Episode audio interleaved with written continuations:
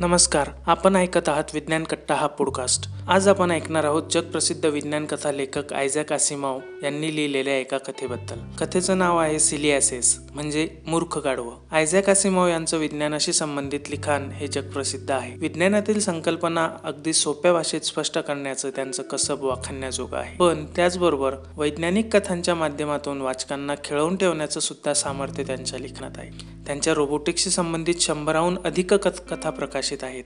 पण रोबोटिक्स सोडूनही काही उत्कृष्ट कथा त्यांनी लिहिलेल्या आहेत. त्यातील एका कथेबाबत आज आपण ऐकणार आहोत. कथेचा काळ हा लिखाणाच्या काळाशी मिळता जुळता आहे. फेब्रुवारी एकोणावीसशे अठ्ठावन्न साली ही कथा प्रकाशित झाली. या कथेत मानवाने अणुविभाजनाचे तंत्र आत्मसात केले आहे जे प्रत्यक्षात एकोणावीसशे पंचेचाळीस सालीच आलं व त्यामुळे हिरोशिमा व नागासाकी ही शहरं उद्ध्वस्त झाली. पण अवकाश गमनाचं तंत्र मात्र मानवाच्या हातात नाही. एका दीर्घायू राजन्य जमातीतील नॅरोन हा एक दीर्घिका निबंधक असतो. अवकाशातील तारामंडळात असलेल्या विविध जमातीच्या नोंदी ठेवणे व त्यांचं बुद्धिमान आणि प्रगल्भ या गटात वर्गीकरण करणे हे त्याचं काम असतं. अणुविभाजनाचं तंत्र असेल तर ती जमात बुद्धिमान आणि अवकाश गमनाचं तंत्र अवगत असेल तर ती जमात प्रगल्भ असं वर्गीकरण तो करत असे. जेव्हा त्याला पृथ्वीवरील मानव जमातीच्या अणुच्या विभाजनाचे तंत्रज्ञान कळते तेव्हा तो मानव जातीच्या पुढे बुद्धिमान लिहितो. जेव्हा त्याच्या लक्षात येते की यांना अवकाश गमनाचं तंत्र अवगत नाही आणि यांनी स्वतःच्या ग्रहावरच अणुचाचणी केली आहे. तेव्हा तो त्याने नुकत्याच केलेल्या नोंदीवर काठ मारतो आणि उद्गारतो मूर्ख गाढवं.